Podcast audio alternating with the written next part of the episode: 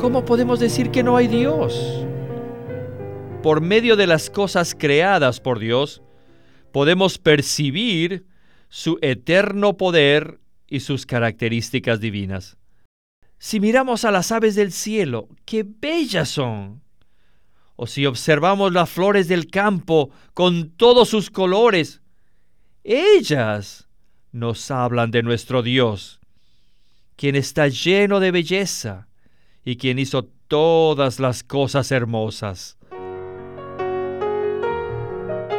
Bienvenidos al estudio Vida de la Biblia, un programa radial compuesto de segmentos del ministerio hablado de Witness Lee, que se centra en el disfrute de la vida divina conforme a lo revelado en las Santas Escrituras.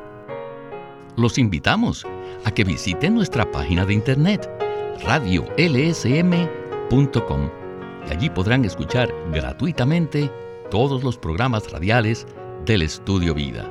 radiolsm.com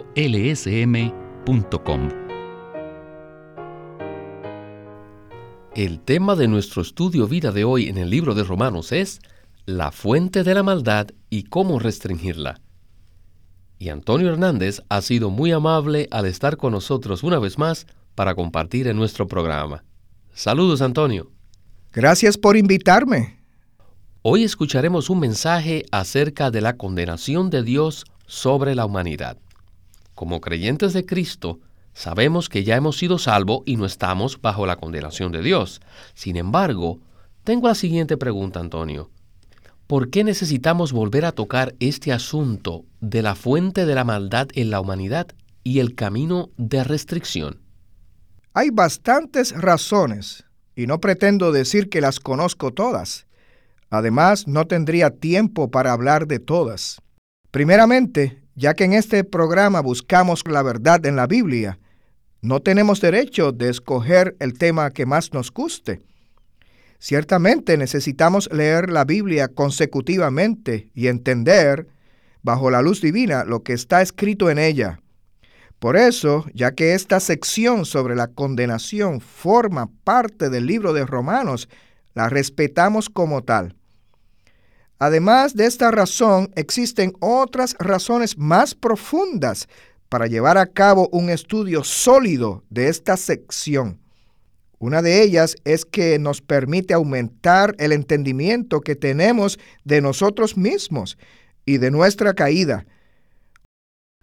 Otro beneficio que recibimos al estudiar esta sección de Romanos es que nos capacita a fin de entender la naturaleza de la sociedad en la cual vivimos para que no guardemos ilusiones utópicas pensando que la gente puede mejorar su naturaleza caída.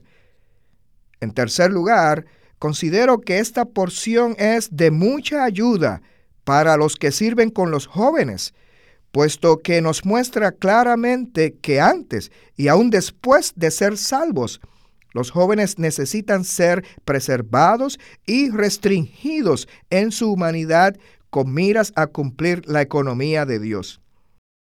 Por último, esta porción nos revela quién es Dios nos muestra que Él es un Dios justo, que condena el pecado y condena la maldad, y que Él espera que nosotros estemos de acuerdo con su juicio justo. Gracias por su contestación. Escuchemos ahora a Witness Lee en este pasaje que, como dice, aparentemente no es tan elevado, pero que creo que abrirá nuestros ojos y nos bendecirá. Adelante. En este mensaje veremos cuál es el origen de la maldad en la humanidad y también vamos a ver cómo restringirla. El primer elemento del origen de la maldad es reprimir la verdad con la injusticia. ¿Y qué es la verdad? La verdad es lo que es real, es decir, algo sólido, sustancial, genuino y verdadero. Decir que Dios existe es algo sólido, real y genuino. Sin embargo, desde el principio, la humanidad reprimió esta verdad y esta realidad. no la respetó ni le preocupó. No estimó la verdad de la manera de vida.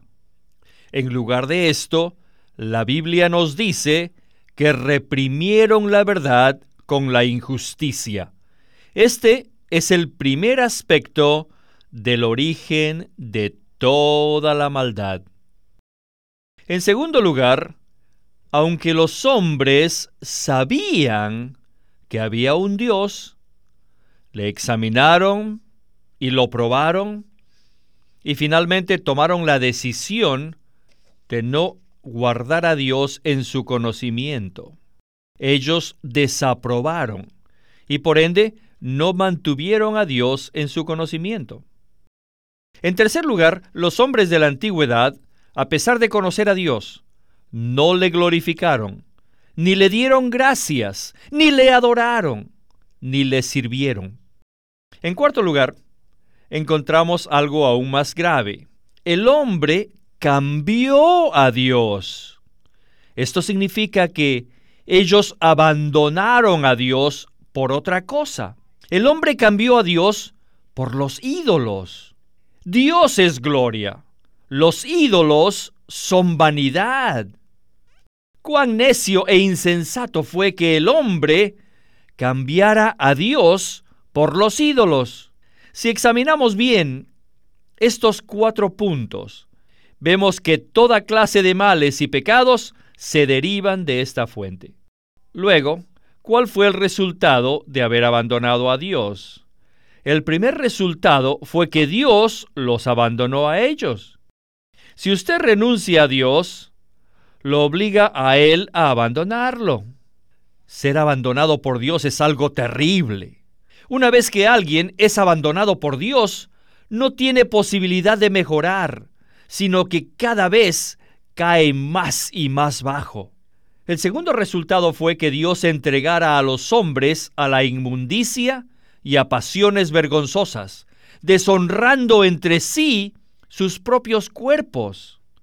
Y en tercer lugar, Dios los entregó a una mente reprobada, una mente que no es aprobada por Dios. Ser entregado por Dios a la inmundicia, a las pasiones deshonrosas y a una mente reprobada, trae como consecuencia la fornicación. La fornicación significa que se viola cierto principio que nos dirige y nos controla. La economía de Dios consiste en un esposo para una esposa. Las personas que han sido abandonadas por Dios harán cualquier cosa para violar este principio. Y esto trae como resultado la fornicación y la confusión, de lo cual se deriva todo tipo de perversidad. Por tanto, si una persona renuncia a Dios, Dios la abandonará. ¿A qué cosa? A la inmundicia, a pasiones vergonzosas, a confusión y a toda clase de maldad. Bueno, este mensaje está precioso. La palabra de Dios nos muestra la fuente de la maldad en el hombre y describe la situación actual de la sociedad con bastante detalle. Antonio, ya que usted es padre, creo que usted estará de acuerdo conmigo en que esta época en la que vivimos es peor que hace 30 o 40 años. Así que quisiera preguntarle, ¿es esta era en realidad más oscura? ¿O realmente es que ha aumentado nuestra percepción de esta oscuridad? Quisiera sugerir que cambiemos el O de su pregunta por un I. La era en realidad es cada vez más oscura y también está aumentando nuestra percepción de esta oscuridad. Es muy común que las personas de más edad se lamenten por la condición de la generación actual. Quisiera decirle a nuestros radio oyentes más jóvenes que no estamos hablando desde esa perspectiva natural y tradicional. Al contrario, las escrituras mismas nos profetizan que al acercarnos al final de la era, la maldad y la iniquidad aumentarán. El Señor dijo que los días de la venida del Hijo del Hombre serán así como en los días de Noé. Los que hacen la maldad serán cada vez peores. De modo que tenemos una base para decir que la era será cada vez más oscura. Y además tenemos base para decir que también está aumentando nuestra percepción de esta oscuridad. Cuanto más somos iluminados por la palabra, más vemos cuán corrupta y reprobada es esta generación. Al tocar este punto, quisiera decir algo más específico. Muchos predicadores que son fieles a la palabra y al Evangelio le dicen a las personas que necesitan ser salvos del juicio justo de Dios. Esto, por supuesto, está correcto. Pero ¿cuántos hablan como lo hizo Pedro en Hechos 2.40 acerca de ser salvos de esta perversa generación? Además, Pablo en Filipenses 2.15 dice que los hijos de Dios deben resplandecer como luminares en medio de una generación torcida y perversa. Es triste el hecho de que muchos creyentes reciben lo suficiente del Evangelio para ser salvos eternamente del juicio venidero, pero no lo suficiente como para ser salvos de esta generación presente. Al contrario, a muchos creyentes les gusta ser parte de esta generación. Por eso necesitamos ser advertidos en las escrituras y con las escrituras y aún con el relato de Noé de que habrá un juicio sobre esta generación. Y si la amamos, si amamos esta generación, aunque ya seamos salvos eternamente, estaremos expuestos al juicio de Dios sobre ella y sobre su oscuridad. Así que, hermanos, este estudio debe llevarnos a comprender que aunque ya somos salvos eternamente, todavía seguimos viviendo en medio de una generación que cada vez es más corrupta y más oscura. También que necesitamos ser salvos de ella y que debemos ayudar a otros, especialmente a los más jóvenes, a que también sean salvos, no solo del lago de fuego, sino de esta maligna y torcida generación. Como siervo del Señor, ruego y aún clamo por esto. Necesitamos ser salvos de la corriente del mundo y de la oscuridad del mundo a fin de que nuestra vida en esta era pueda contribuir de manera genuina y significativa hacia el cumplimiento del propósito eterno de Dios. Sí, Antonio, ciertamente todos deseamos que nuestra vida cuente para que Dios pueda llevar a cabo su propósito. Creo que todos recibimos abiertamente esta palabra en nuestro corazón. Escuchemos nuevamente a Ahora venimos a ver la manera de cómo podemos ser restringidos.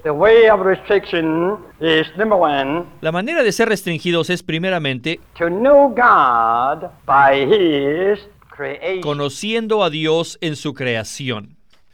Romanos 1.20 dice, porque las cosas invisibles de Él, su eterno poder y características divinas, se han visto con toda claridad desde la creación del mundo, siendo percibidas por medio de las cosas hechas, de modo que no tienen excusa.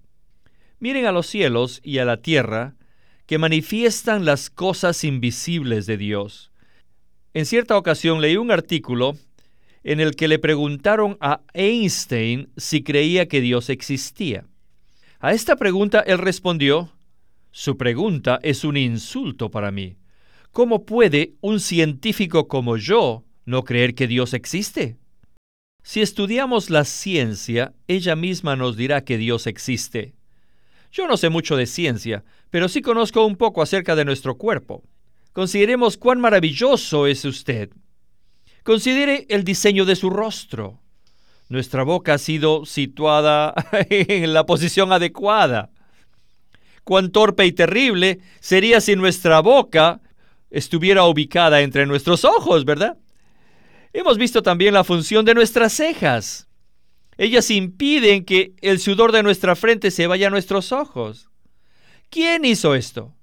¿O quién lo diseñó así? Debemos decir, Señor, gracias. Tú eres mi creador y me has hecho de una forma maravillosa. ¿Cómo podemos decir que no hay Dios? No. Por lo tanto, por medio de las cosas creadas por Dios, podemos percibir su eterno poder y sus características divinas. Si miramos a las aves del cielo, qué bellas son.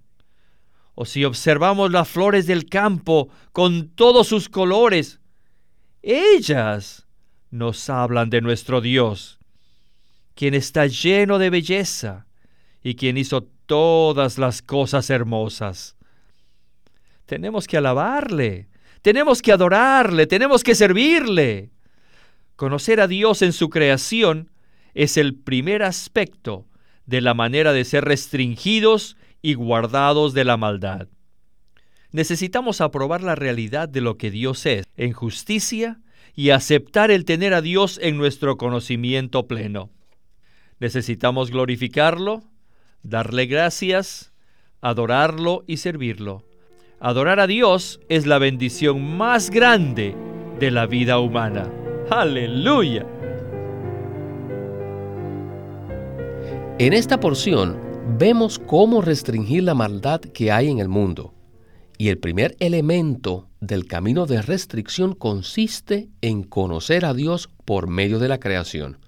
O sea, reconocer a Dios en tantas manifestaciones externas de su realidad.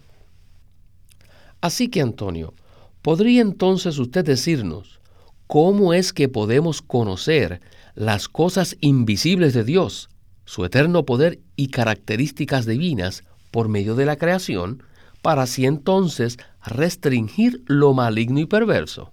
Tal vez muchos recuerden la frase que aparece varias veces en la Biblia. La frase que dice, el principio de la sabiduría es el temor de Jehová. Conforme a lo que Romanos nos describe, la ira de Dios se revela contra toda impiedad e injusticia de los hombres, los hombres que reprimen la verdad de la existencia de Dios y luego desobedecen a sus conciencias. Sin embargo, podemos ser preservados y guardados en nuestra humanidad si reconocemos ciertas verdades básicas de Dios y si escuchamos a nuestra conciencia. Por ejemplo, tomemos la verdad básica que Dios es el creador nosotros no nos creamos a nosotros mismos, ni somos seres independientes. Al contrario, somos seres creados por Dios. Otra verdad básica es que Dios es el juez justo. Necesitamos ser sobrios y saber que todos nosotros un día le tendremos que rendir cuentas a Dios Además de esto, necesitamos percibir otras características de Dios, como lo son su belleza, su vida, y que Él es amoroso y que desea atraernos para que lo adoremos y seamos uno con Él. Estos son solo algunos de los atributos de Dios que podemos conocer por medio de su creación.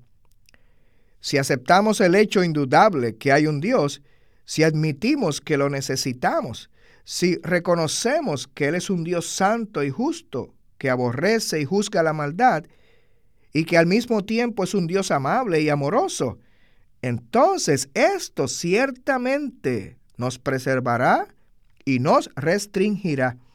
Además, si entendemos que Dios nos creó con una facultad que está en nuestro espíritu humano, que se llama conciencia, si apreciamos a Dios por medio de la creación, y si escuchamos a nuestra conciencia interiormente, entonces seremos restringidos y nuestra humanidad será preservada. Cuando educamos y criamos nuestros hijos, nosotros necesitamos rechazar la filosofía de este mundo y enseñarles a nuestros hijos que Dios existe y que ellos tienen una conciencia. Si ellos reconocen que tienen una conciencia, entonces dejarán de culpar a sus padres, de culpar a la sociedad y al gobierno, y comprenderán, Ah, yo tengo una responsabilidad moral ante un Dios todopoderoso, justo y santo. La Biblia me lo dice y mi conciencia lo afirma. No puedo seguir la corriente impía de este mundo, sino que debo buscar a mi Creador, recordarlo en los días de mi juventud, y debo escuchar y obedecer a mi conciencia para ser preservado y guardado por Él, a fin de que mi vida cuente para el cumplimiento de su economía. Querido radioyente, pienso que este es el mejor momento para nosotros orar esta palabra. Necesitamos venir delante de Dios y orar para que Él nos toque. ¿Qué tal si oramos así? Repita conmigo. Padre Dios, gracias que tengo una responsabilidad moral ante ti que eres un Dios justo y santo. Padre Dios, yo no quiero seguir la corriente impía de este mundo, sino que quiero buscarte a ti. Quiero obedecer mi conciencia. Gracias Señor Jesús, que me has dado una conciencia y puedo ser preservado y guardado de este mundo, de la corriente de este mundo y de la oscuridad de este mundo. Gracias, Padre. Amén. Regresemos a Witness Lee para concluir nuestro estudio vida de hoy. Luego, necesitamos obrar según nuestra naturaleza humana.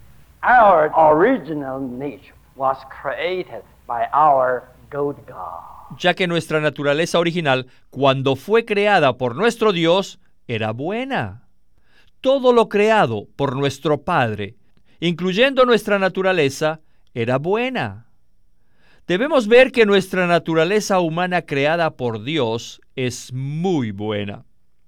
Por supuesto, también sabemos que ha sido envenenada por medio de la caída, pero aún así necesitamos saber que como seres humanos tenemos una naturaleza creada por Dios que es muy buena y debemos obrar de acuerdo a ella nuestra naturaleza humana concuerda con la ley de Dios, porque fue creada por Él. De hecho, la ley de Dios también es conforme a su naturaleza, ya que un legislador siempre establece leyes según lo que Él mismo es. También sabemos que Dios creó al hombre conforme a su imagen y semejanza. Por lo tanto, la ley dada por Dios y el hombre creado por Dios concuerdan mutuamente. Debido a esto no necesitamos una ley externa, debido a que dentro de nosotros tenemos las funciones de la ley escrita en nuestra naturaleza. Simplemente necesitamos vivir y obrar conforme a nuestra naturaleza. Aleluya. Tenemos una naturaleza que es tan buena y además de esto también tenemos una conciencia. La conciencia es una entidad maravillosa. Aunque los médicos no han podido determinar dónde está la conciencia, nadie puede negar el hecho de que tenemos una conciencia. Nuestra conciencia protesta constantemente. Cuando discutimos con alguien, nuestra conciencia nos dice, no lo hagas. Si ofendemos a otros, nuestra conciencia nos perturbará por tres noches. Todo marido que esté tratando de divorciarse de su esposa será molestado por su conciencia. Tenemos una conciencia. Un cristiano normal debe prestar atención a su conciencia de una manera muy apropiada. Además de nuestra naturaleza y nuestra conciencia, tenemos también los razonamientos en nuestra mente. A veces nuestros razonamientos nos acusan y nos condenan. Otras veces estos nos excusan o nos justifican. ¿Acaso no tenemos nosotros esta clase de razonamientos? Están dentro de nosotros, ¿verdad? Ciertamente que sí. Por lo tanto, prestemos atención a estas tres cosas. Nuestra naturaleza, nuestra conciencia y nuestros razonamientos. Entonces, seremos restringidos y guardados de cualquier clase de mal. Hagamos siempre todas las cosas por nuestra naturaleza. Escuchemos la voz de nuestra conciencia y preocupémonos por nuestros buenos razonamientos. Entonces seremos protegidos. Esto es maravilloso. Amén. Esta palabra hoy trata acerca de ser preservado, restringido y protegido en nuestra humanidad. Si queremos ser protegidos, se nos han mencionado tres cosas a las que debemos prestar atención. Nuestra naturaleza, nuestra conciencia y nuestros razonamientos apropiados. Sin embargo, sabemos que la salvación viene al creer en Cristo. Entonces, Antonio, ¿por qué necesitamos estos tres factores externos para ser preservados? Bueno, en cuanto a esto, quiero decir solo una cosa. Lo que se preserva, lo que se guarda y protege es nuestra humanidad. Satanás sabe que no puede atacar directamente a Dios, así que su furia y su plan maligno se dirige hacia los seres humanos quienes fueron creados a la imagen de Dios para el propósito de Dios. La intención de Satanás es dañar lo más que pueda a los vasos humanos que Dios creó. Todos hemos nacido con una naturaleza pecaminosa y respecto a esto, nada hay que podamos hacer. Sin embargo, la humanidad creada por Dios aún permanece y es crucial que esta parte es decir, esta humanidad sea protegida al máximo para que al ser salvos Dios pueda trabajar con una humanidad preservada. Una cosa es nacer en pecado y otra cosa es entregarse al pecado y como consecuencia llegar a ser dañados, contaminados y aún destruidos por los estragos del pecado.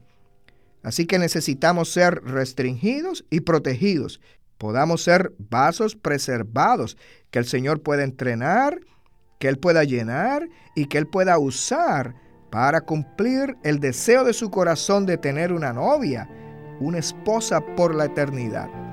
Y a usted, hermano, muchísimas gracias por habernos acompañado y le esperamos nuevamente tener en nuestro programa muy pronto. Fue muy bueno estar en este programa. Gracias. Los invitamos a que visiten nuestra página de internet radiolsm.com. Allí podrán escuchar gratuitamente todos los programas radiales del Estudio Vida. Una vez más, radiolsm.com. O llámenos a nuestro teléfono gratuito 1-800-810-1149. 1-800-810-1149